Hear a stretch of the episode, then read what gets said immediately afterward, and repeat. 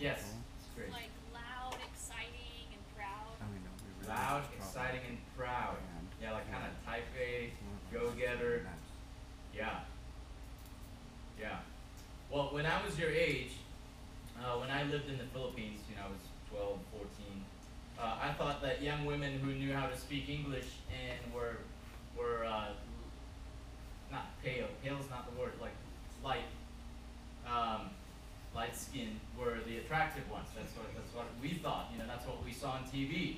You know, what, what Americans look like. They speak, they spoke. English, they were lighter, and, haven't been able to use and we said, well, you know, that's, that, those are the attractive people, right? But this is the better Then when I moved to the US, when I was fifteen, my new friends at see if it school, um, said that young women who were smart and tan, Or is it the uh, and like going to the mall were the attractive ones. I'm like, okay, that's a little bit different, but I can see their point, right? Then I began college and I started getting involved in a college and career Bible study at a, at a church. And my friends there uh, started saying that young women who came to church, athletically built, and had a good job were the attractive ones. Um, and when I was writing this down, it reminded me uh, one one uh, one time, you know, because my my friends were like, yeah, she has to be she has to be athletically built. While they're all wearing their skinny jeans, right? They're talking about a woman who's athletically built, uh, sipping their Starbucks. Um, and then and then the one one uh, one time, uh, two sisters from New Zealand moved to Jupiter, Florida. They were sisters, and uh, they, in, in, in New Zealand, rugby was big. You know, and and ladies played rugby in New Zealand, so they, they, they moved to New to uh, to Florida, and they were athletically built. And you would hear the boys, you know, the guys talking about the two sisters, how at, attracted they were to them, yet none of them talked to them because they were intimidated by those young women.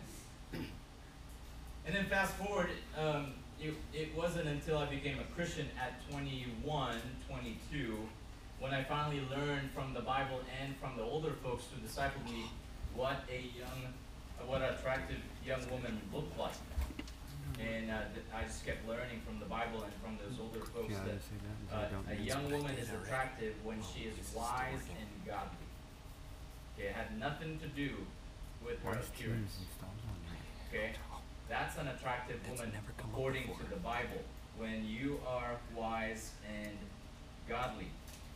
Now, students, whether you know it or not, okay, social media and your friends and your movies that you like to watch, the series that you like to binge watch, the magazines that you guys read, uh, the, the social media that you scroll through, all those things, whether you know it or not, already had affected what you think about a young woman. Okay, what you think about femininity, what you think about attraction when it comes to your gender.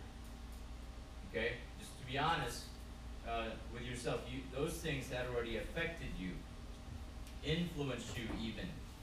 Um, so my hope this morning and next Sunday is to um, to expose those lies from from the Bible and and help you guys see that this is this is the manual, this is the truth um, that's going to help you when it comes to becoming not attractive in in the eyes of men, but attractive in the eyes of God. Okay, a young woman who is wise, a young woman who is godly, that young woman is attractive in God's eyes. And that's the only audience that you guys should really be concerned of.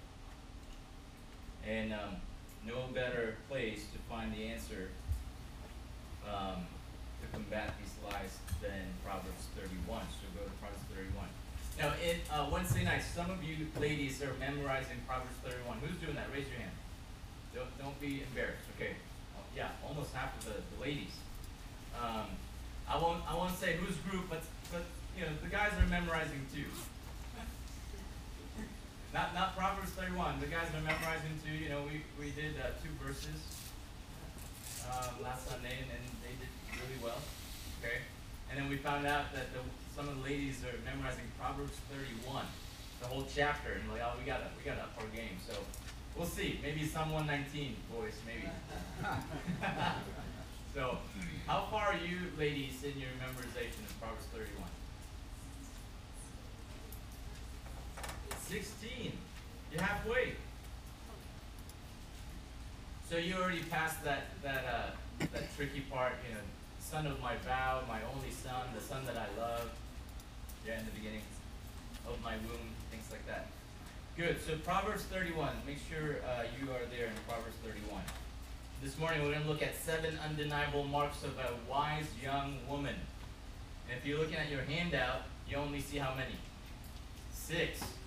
Because I think the seventh one, the last two verses of Proverbs 31, deserve, you know, uh, an, uh, a Sunday on its own. We're going to talk about next Sunday, Lord willing, we're going to talk about fearing man versus fearing God. Uh, we're going to talk about internal beauty versus external beauty. So I'm, uh, I'm looking forward to that. I want to reserve more time for that. So we're going to cover just the first six this morning. And I call these undeniable marks because, ladies, when you see these traits, okay, these marks in your life, there is no denying, okay, there's no denying that you are a Christian. Okay, unbelievers don't want these marks. Okay, unbelievers, non-Christians, can't have these marks. So, so when you see these, you know, in, in seed forms and, and, and growing in your life, you can't deny that you are following Christ. So seven undeniable marks of a, of a wise young woman. Here's the first one. Okay, she is trustworthy. A wise young woman is trustworthy. That's the first fill in the blank, trustworthy. From the first few verses here. Look at verse 10. An excellent wife who can find, for her worth is far above jewels. So this section begins with a question, okay, implying that this kind of woman, that this type of young lady is what? Everywhere, easy to find, hard to find, hard to come by, rare. Okay, a wise woman, an excellent woman is rare, hard to find. And remember, this was um, this was King Lemuel sharing what his mother taught him. So this ultimately came from a queen. Okay, a queen, a mom teaching her son, and she's saying, "Hey, just so you know, it's hard to find a wise, godly young woman to, to marry. Why? Because her worth is far above jewels. Look at verse 11. The heart of her husband trusts in her, and he will have no lack of gain. She does him good and not evil all the days of her life. The first characteristic here is clear. She is trustworthy. Okay, it's her trustworthiness that's being highlighted first, not her looks. It's the character first, and it's trustworthiness. She's loyal, she's honest, and her intentions are always to do good for other people. Her, she's motivated to do good for other people, specifically her family here. And because of that, her husband trusts her. Her husband doesn't have to worry about her. What is she gonna do when I'm at work? What is she gonna do when when she's at the store? What is she gonna do with our money? What is she gonna do with her kids? She, he, he doesn't have to worry about those things because she is trustworthy. Now I know you ladies aren't married yet, but let me ask you this: Are you are you trustworthy? Would you consider yourself trustworthy? Um, do your parents trust you? Can they trust you when they give you a privilege? Can they trust you with a privilege, or are they hesitant to give you a privilege because because they worry about it, or they worry about you? Uh, can they trust you with not just with a privilege, but with a responsibility? Or do they worry about it because they don't know? They don't know what you're going to do. Are you trustworthy? Are you a trustworthy young woman, or people have to worry about you? That's the first character here. It's rare. Her worth is far above jewels, but her family here, her husband trusts her. Because why? She does good all her life. Doesn't mean she's perfect, but her motives, her intentions are for the good of other people. That's what makes her trustworthy. Number two, she is hardworking. She is hardworking. She is hardworking. That's the second fill in the blank. Verse 13, she looks for wool and flax and works with her hands in delight. This woman doesn't shy away from hard work.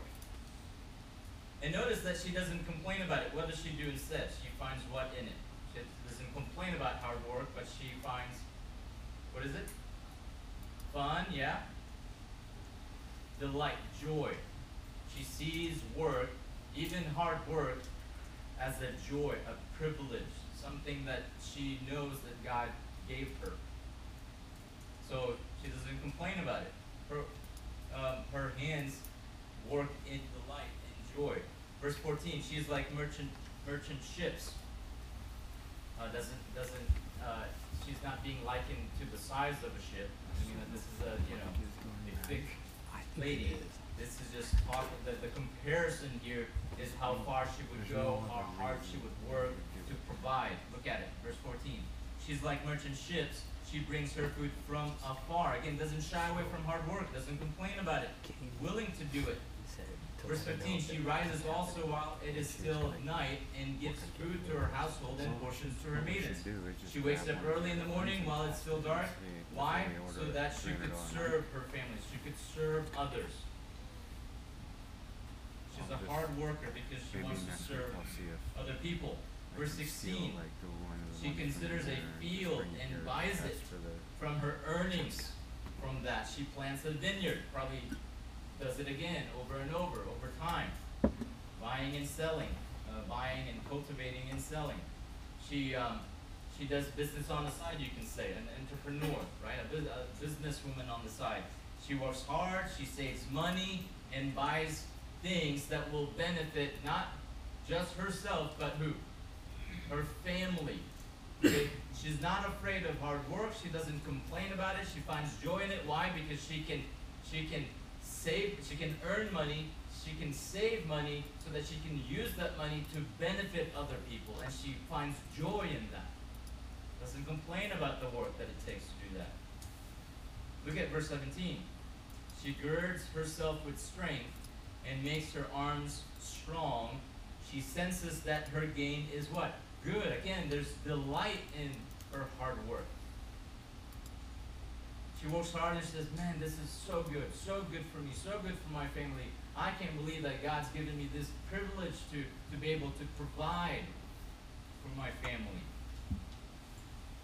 18b, second line. Her lamp does not go out at night. She stretches out her hands to the distaff, and her hands grasp the spindle. Back in verse 15, she's the first one to wake up. Here in verse 18, she's the last one to go to bed. Does that mean that you guys should do that? I don't I don't think it's necessarily saying that you guys should do that. I think the principle here is that you should always be prepared to work hard and find delight in working hard because you know that you'll get something out of it so that you can share it. That's the principle. And it's not saying it's not necessarily saying that hey, you know, be be up before your parents, uh, go to bed after you know the baby, uh, and you'd be a wise woman, you'd be a godly woman. Not, I don't think it's saying that. Um, the principle is that you are to be a hard worker. Again, after a long day of work, no doubt she's physically exhausted, but instead of complaining about her day, she's what? Thankful for it. She's thankful for it. I uh, I was reading uh, one of the books that talk about Proverbs 31, and they um, they referred to salary.com. Okay, salary.com. And uh, the article said this: the experts from that website calculated the earning power of the work done by mothers. Okay, you moms, you'd be you'd be uh, interested to, to hear this. It if, if it kind of offends you, that, that it's fair. Um, be, be, I think you will you will know why. Like what? You know, I do more than that. But but just listen. The experts from that website calculated the earning power of the work done by mothers, and they estimated that a stay-at-home mom No, if it- would earn about one hundred twenty-two thousand seven hundred thirty-two dollars. So some moms would be What's weird, I was offended by that. I it should earn more. Some might say, man, coming that, in, that's pretty when it's cutting generous, right? It's really weird. So one hundred twenty-two Every time it's thousand seven hundred thirty-two dollars if she were paid for all of the work that she does for her family. which is weird. And um, I was reading that first, I was like, man, that's a lot of money, hundred twenty-two grand a year. But then, you know, it didn't take long. Maybe I don't know. Maybe maybe like ten seconds after I said, man, that's a lot of money. Can't believe they would get paid that much. showing that there's stuff. Ten seconds later, I, I was like, uh, yeah, she's worth more than one hundred twenty-two thousand dollars. Um, there is no paycheck that would be enough to pay a mom with all of the things that she does. It's priceless. And then the article later, uh, later on started, you know, listing the other things that, that a stay-at-home mom, uh, does, you know, and focusing on the spiritual, um, health of the kids. You can't pay that, You can't pay that. There's no paycheck big enough for that. Giving the gospel, giving God's word to the kids so that hopefully they would know God's word, the gospel, and repent and believe and give their life to the Lord and live for Him the rest of their life. There's no paycheck for that. So, I know you you young ladies don't have a responsibility like that yet, you know, providing for, for a husband on the side, providing for your kids, providing clothes, food, and extra income for family. You don't have that yet, you don't have that it responsibility cuts out, it's still yet, but let me ask you this, board, which is do you welcome hard work? Do you welcome hard work? Do you, uh, or do you avoid it because you love whatever, comfort, right? You, you may not be working like this mom, this, uh, this wife, but do you welcome hard work or do you avoid it because you love comfort? How about this? Do you sacrifice your time for others or do you just use it for yourself? She, she was, she was the first one in the morning, last one at night. Again, the principle there is sacrificing your time for other people. Do you just use your time for yourself?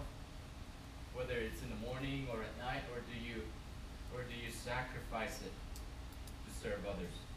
A wise young woman would. Third, third mark. She is generous. She is generous. A wise young woman is a generous week I'll just person. see if we Verse 20. one of the headsets She extends her hand to the poor, to just try. and she stretches out her hands to the then maybe it's needy. This woman is this woman is not selfish. She's not all about herself. She's not self-centered. She doesn't say, "Oh, I gotta, I gotta, I gotta work so that I can save money, so that I can make money, so that I can just buy stuff for me." You know, she's not, she's not like that. Instead, instead of keeping those things to herself, she shares them with the poor and the needy. She extends her hand. You can even see the picture of sacrifice, of in, intentional um, sharing. The generosity here. She extends her hand to the poor, stretches her hands to the needy. So, ladies, let me ask you this: Do you treat the things that you have um, as given by God, or do you treat the things that you have as something that you just kind of earned and you deserve? This is my stuff. This is my food. This is my money. This is my clothes, my car, right? Because I work for them. I earn them. Mine. Is that your attitude, or do you see them as as a blessing, an undeserved gift from God, so that you can actually not just enjoy them, but you can actually share them with other people? Is that how you see the things that you own, the things Hmm? that you have think we should try giving this one. Ask yourself this: Am I am I generous? Just a plain question, ladies. Am I generous or am I stingy? Am I generous or am I stingy? I think it's the, the antenna. Let me see. Let me uh pull it out. That's okay. Okay. Thank you. Are you generous or are you stingy? The things that you have, the money that you earn.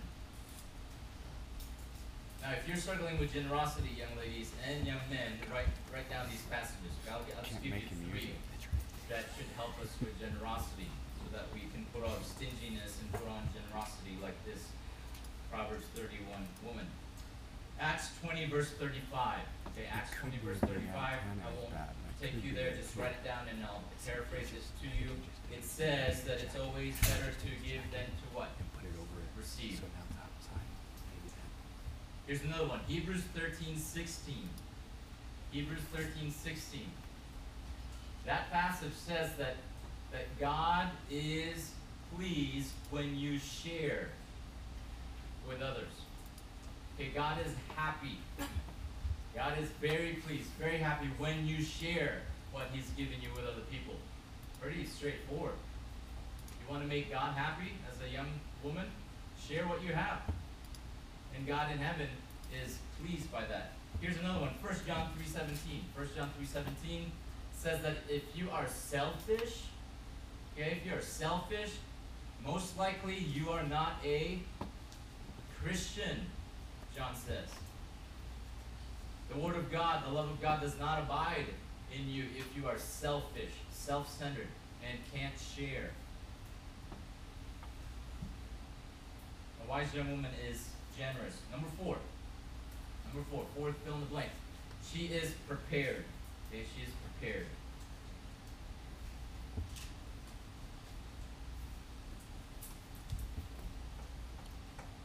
Did you guys get those three verses? Anyone missed it? Was Okay. pretty much full when we turned it on. Number four, she is prepared. Verse 21. She's not afraid of the snow for her household. It was only down one tick. Why? Why is she not Yeah, afraid? through it, service. 21b, second line, 4, because all her household are clothed with scarlet. She makes coverings even for herself. Her clothing is fine linen and purple. Notice that that the woman, this woman covers herself, unlike many women today who uncovers. But she's putting on not just not just covering, like being modest, but she's actually focusing on being uh, presentable also. It's not just oh you just gotta cover yourself. It's not just oh you know, what like, is interesting? crop clothing When it um, the just battery covered. thing It's went not. away. It's not only that. It It's it's, also being presentable. Look at verse twenty-three. Her husband is known. Okay, some translations say respected. Her husband is known, respected in the gates when he sits among the elders of the land. The, the gates here is referring to the opening of the city to uh, uh, where, where they lived back then. So the opening of the city, you would have gates, and people would be going in and out of there all, all throughout the day, especially in the morning, going to work. Uh, and you would have the elders there, you know, hanging out, talk, talking about life, and people would be asking them about life, and they would apply scripture to life.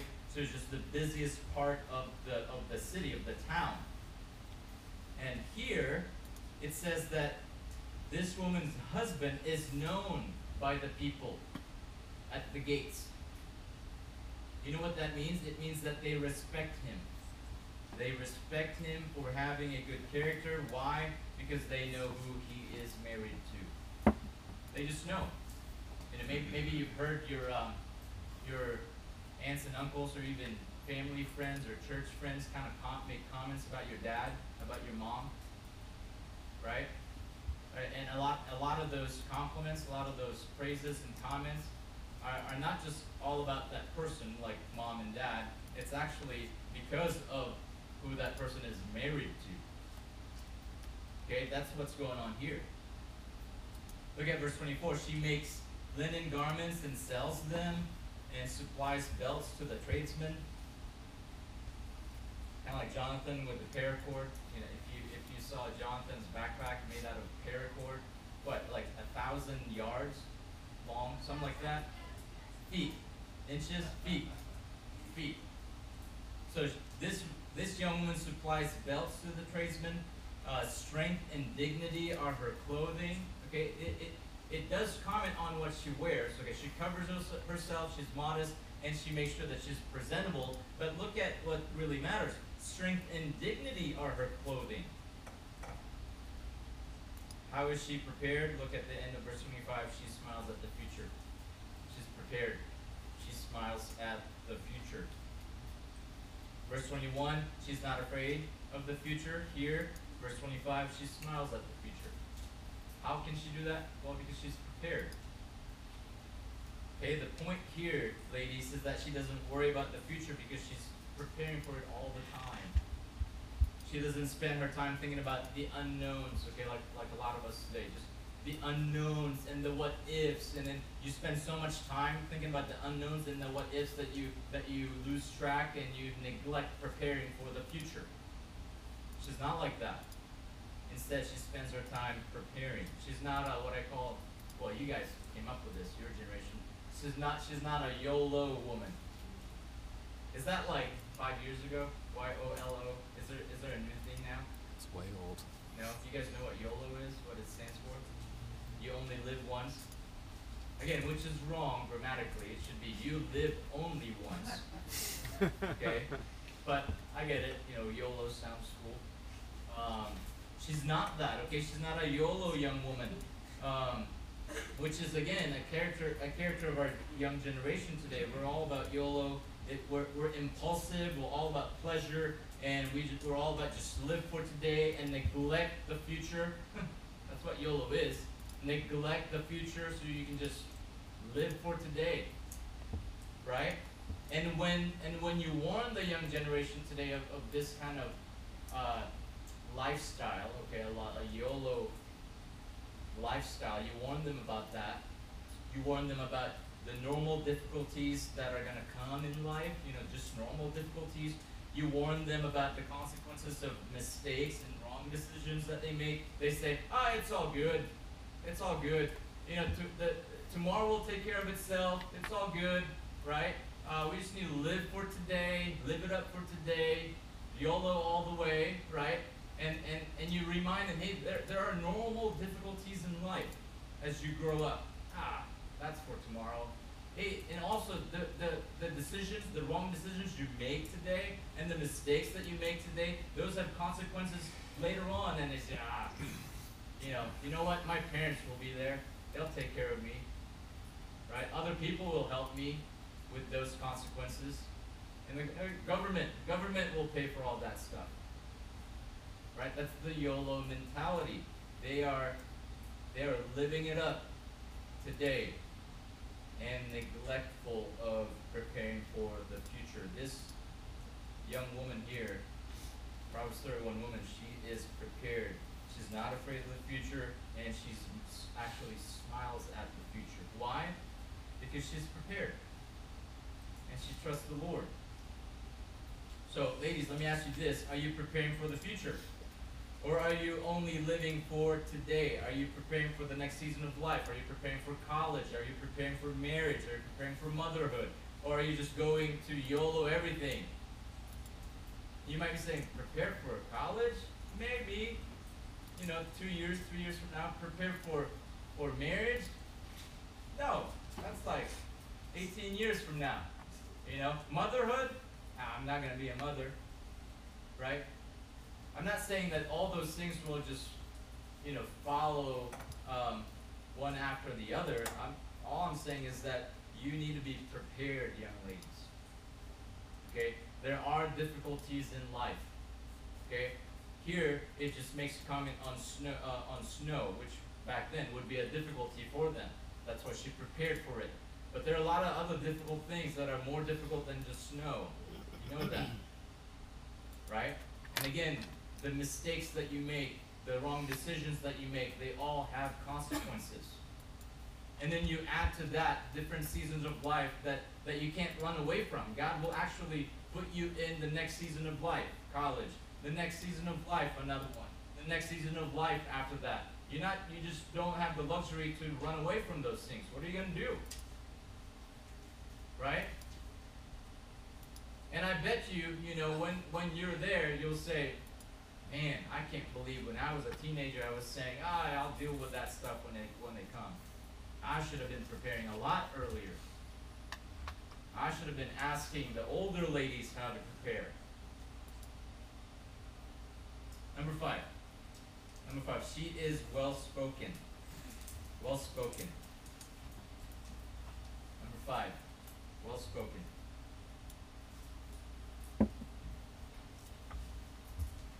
Verse 26 She opens her mouth in wisdom, and the teaching of kindness is on her tongue.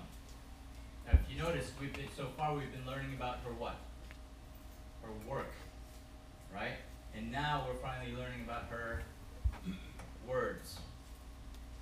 Okay? How she not just worked, but how she talked. First, she is well spoken because of what she says, okay? The content of her speech. Look at it. She opens her mouth in what? Wisdom. She's not interested in talking about nonsense and foolishness. Doesn't mean that she's, you know, doesn't mean ladies that just have to be, you know, so serious, you know, uh, if somebody talks to you, it just has to be chapter and verse. It doesn't mean that. Um, it's just saying that she's she's not about foolish talk. She's not about nonsense talk. Whatever comes out of her mouth is is wisdom. Okay, she gives you wise words. Second, she's well spoken not only because of what she says, but how she says what she says. Okay, look at the second line. And the teaching of kindness is on her tongue. Okay, she's not harsh and condescending like other other people today, like other women today. She's not like that. Instead, she talks to you in a gentle and kind way. Oh, she'll tell you what you need to hear, and it'll be it'll be a wise wise advice, but she'll she'll be sure to tell you those things in a kind and gentle way. So, ladies, let me ask you this: Would your family and friends consider you a well-spoken woman? What would they say? Are others challenged and encouraged when they talk to you?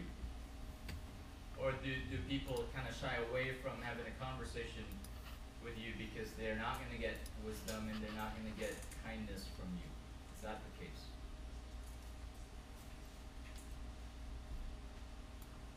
If you're struggling with your words, ladies and guys, write down these two uh, two verses here. One is Matthew 12, verse 34. Matthew 12, verse 34. You don't have to go there. It just says there that what comes out of your mouth is what's actually in your what? Heart. Okay? Can I judge your heart right now? Just by looking at you? No, no way, right? You can't do that with me.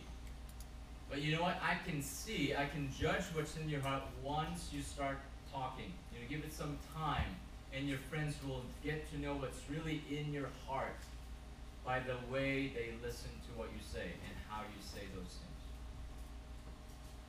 That's what that verse says, and that's from Jesus himself.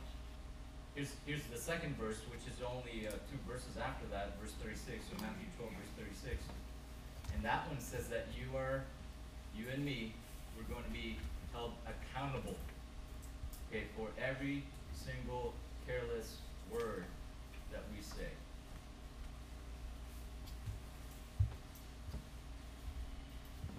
Last one for today, number six. She is praiseworthy. She is praiseworthy.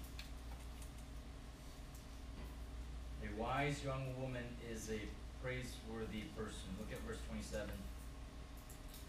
She looks well to the ways of her household and does not eat the bread of idleness. This woman cares for her family spiritually as well as materially. She's not idle, she's not lazy. Okay? Uh, and because of that, she is praiseworthy. You can say commendable. Okay, commendable. Look at verse 28. We start seeing the, the commendation and the praises um, from her family. Verse 28 Her children rise up and bless her. Okay? You can take it, you know, literally. You know, she's been up all morning, right?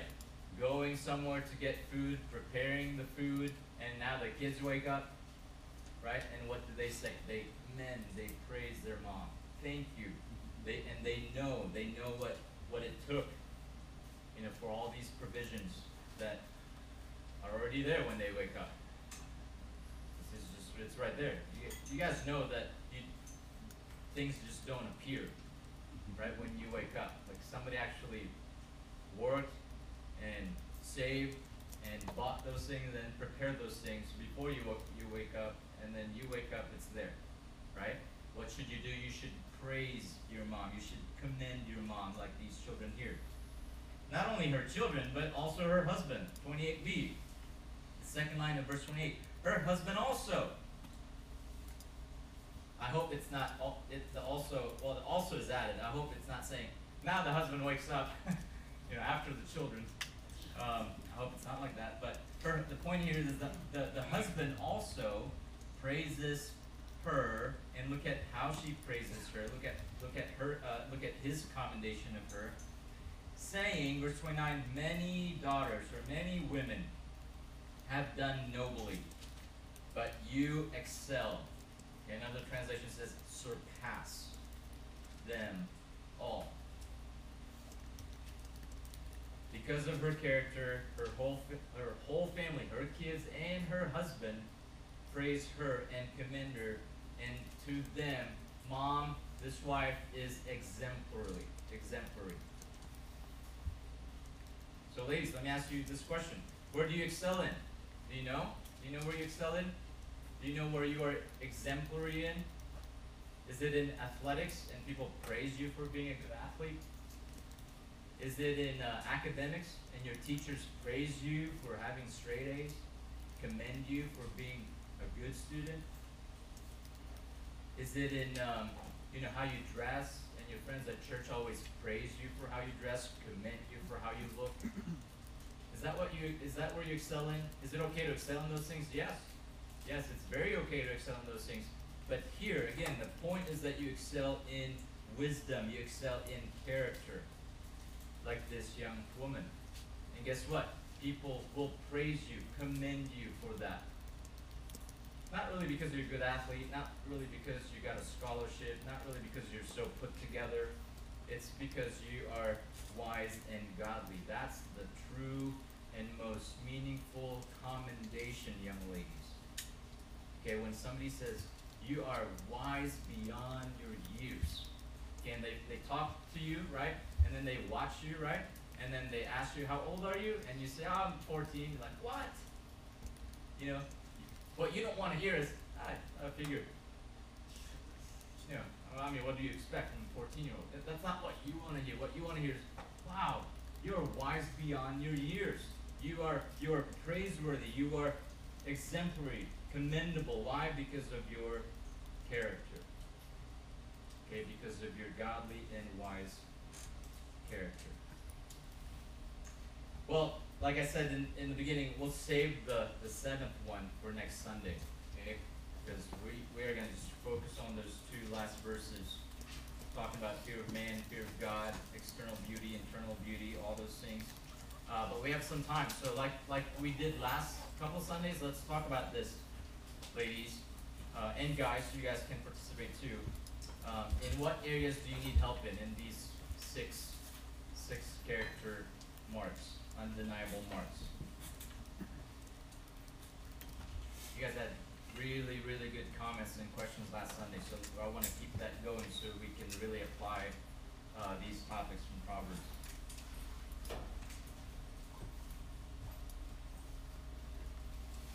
And guys, you can ask questions too. Yes. You you do make paracord belts? You're wearing one right now? That's his question. Man. See, when when you guys are in trouble or you go camping or something, Jonathan's the man.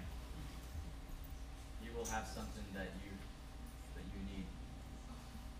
So, questions, guys, comments, and ladies.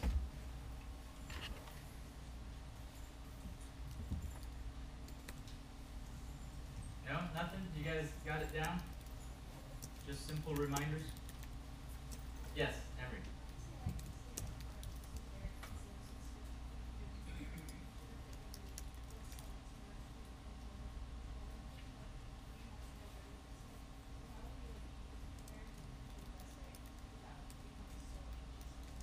Good question. Yeah, you guys hear that? The balance of preparing for the future without, um, I, I like the word fretting, right? Because pe- people people prepare because they fret too much, right? And then now their preparation is is wrongly motivated, right?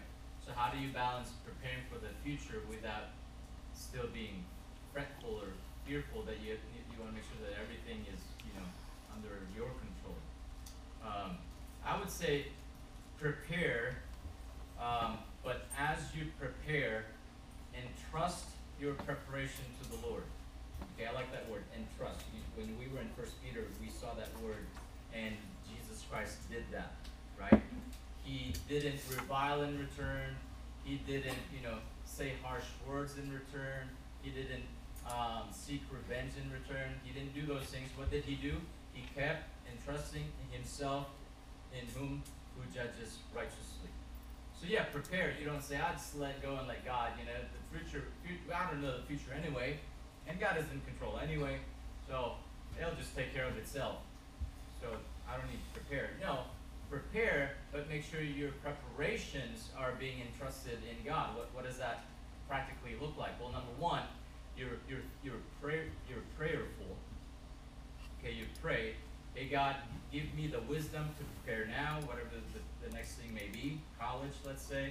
I have three colleges that I want to apply to, or maybe you don't want to go to college, um, and that too is another preparation. So you're praying about that, asking for wisdom, and then secondly, you're thankful.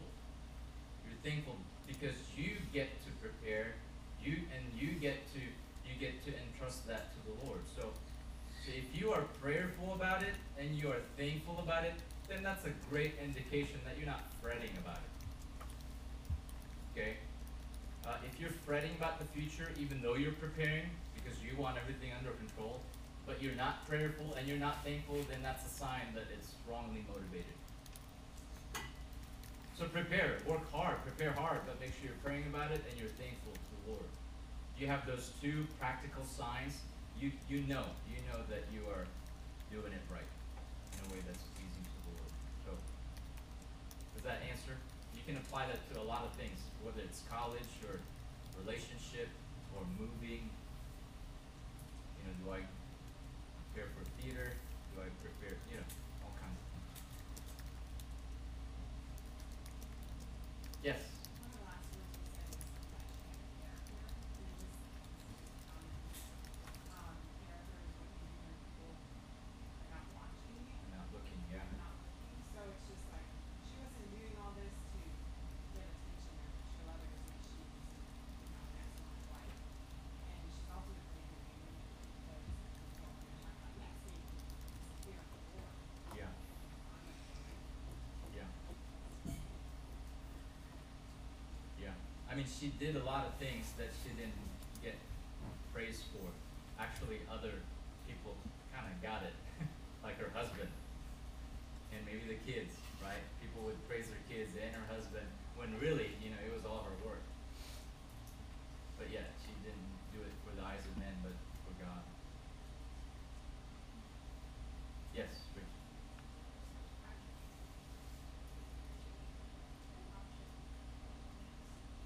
Oh, that's another session.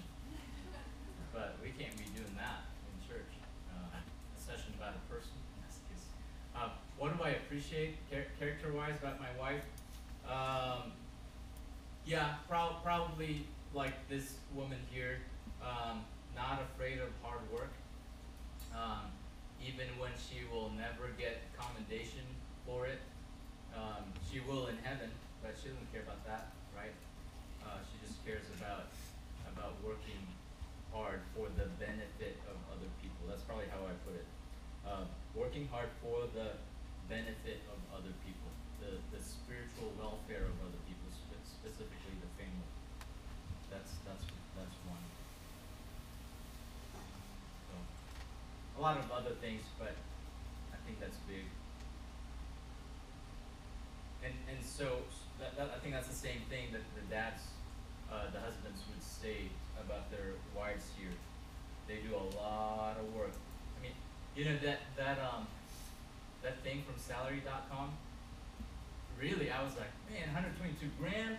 But then ten, 10 seconds later, I'm like, man, only 122 grand. Like they do a lot more than that. You know why? Because what they do is for a spiritual work. Okay, hopefully, hopefully for the salvation of the kids in the home. And you, you, just can't put a paycheck on that thing. So, yeah, working hard for the benefit, for the spiritual welfare of other people. Um, I mean, guys, you can relate with me here. You know, we come home and we're like, ah, so too tired, you know. But but we come home and our wives and our moms, right? What are they doing? They're on the second wind of you know the night shift, right? For for who? For the benefit of the family, for the spiritual welfare of other people. You know, we come home and like, oh, already clocked out, man. You know, um, where's dinner? that's that's you know that's a mistake. So. What else, guys? One more. Yes, back here. Yes, Grace. Um, so, you're like, how do you still put in the hard work, but then not needing to, like, make yourself pay for it? Working hard enough, uh, but avoiding burnout. Uh, give me a, a scenario. Like in what? Like Chick Fil A, uh, theater, uh, saxophone, like school Saxophone. theater. Okay. well, you know, you can't be really good at something without putting in the hard work, right? I think burnout is true. Even pastors burn out, right?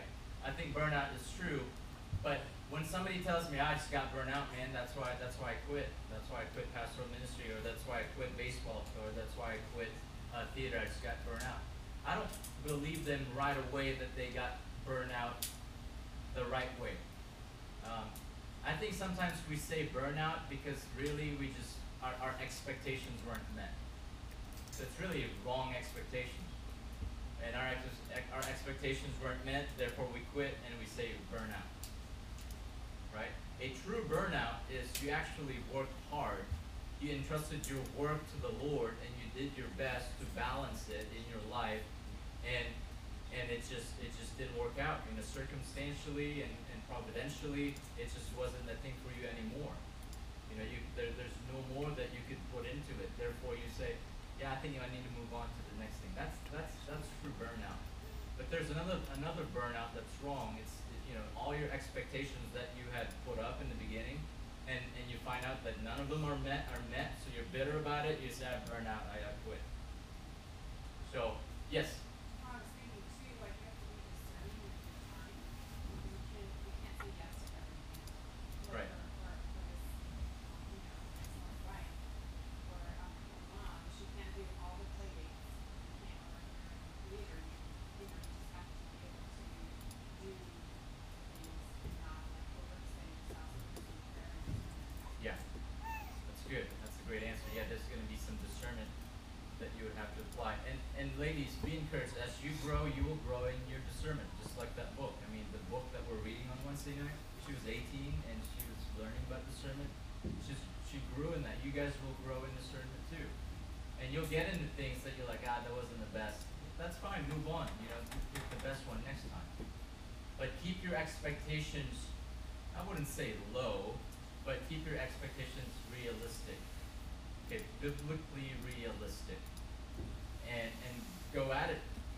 You know, go go go do things, you know, full strength and then trust the result in the Lord. Um, and when your expectations are not met, you should be fine. Apply discernment and move on to the next thing. So and, and talk and talk to people. Talk to people who've done theater. Talk to you know somebody somebody's going to uh, to college to uh, play saxophone. You should be talking to somebody first if that's actually the best. Okay, decision. Um, so. All right, thank you guys for the, the questions. Before we end, I do want to uh, bring up uh, Peter Holt up here. So Peter, if you if you can come up here, uh, and maybe um, uh, Hudson, can you please find the Bible somewhere back there? It should be back there. Now, Peter Holt uh, is leaving us. Correct? I don't know if I'm wrong now. Things change? No, it's still the same. So Peter is leaving. Thank you. He and his family are moving to uh, Texas. Everybody seems to be going to Texas. Um, uh, to be closer to family, and this is your last Sunday, correct? When do you, when do you guys hit the road? Next Sunday. Okay, so they sold their house, right? Yes. Yeah. Okay. Um, so you've been with you- you've been with us in Super Ministries for how long? Long time? Seven years? Eight years. Okay. Yeah. All right. So, uh, if you guys know Peter, and the whole family, be praying for them. Will you be here Wednesday? Yeah. Maybe. Okay. So make sure you you say your goodbyes, your farewell to uh, to Peter, and and encourage him. Well spoken, right? Choose your words out of wisdom in a way that's gentle and encouraging. So so uh, do that for for Peter. I'll pray for you, and then we'll be dismissed. Is that okay? Right. Dear Lord, we thank you for um, for your wisdom, for your providence, how you how you move people, how you bring people to churches uh, like ours. Um, we don't really do anything to uh, attract students. Uh, sometimes we'll have less, sometimes we'll have more. It's it's all your work, and um, and for every single student, we're very thankful for. And we thank you for Peter, all the six, seven years that that he's been a part of this ministry, um, watching him grow not just physically but spiritually, watching his family uh, serve and be involved, watching his uh, siblings also grow and move and get married, um, become parents. We're thankful for everything that you've done in um, in their life. We we thank you for what you've done in Peter's life. Thank you that he uh, professes faith. Thank you that he uh, trusts in Jesus Christ. Thank you that that he um, that he serves Jesus Christ. We ask that that you would help him uh, as they move. I know that he is nervous. I know that he loves this church. He loves the students here, his friends. I know that he has some fears that, that he needs help in, and worries and doubts. I pray that you would take care of all those things, and that you would be with them all the way through. Um, so let bless Peter, uh, protect him from from the world, protect him from from uh, foolishness, protect him from from the evil one. Uh, instead, grow him, make him a wise young man, make him godly, make it make him Christ-like, so that he can be used by you wherever you take him, and that he would be a great example as he matures and grows. So be with him, bless him. Uh, we uh, commend him to you and trust him to you. In Jesus' name we pray. Amen. We give all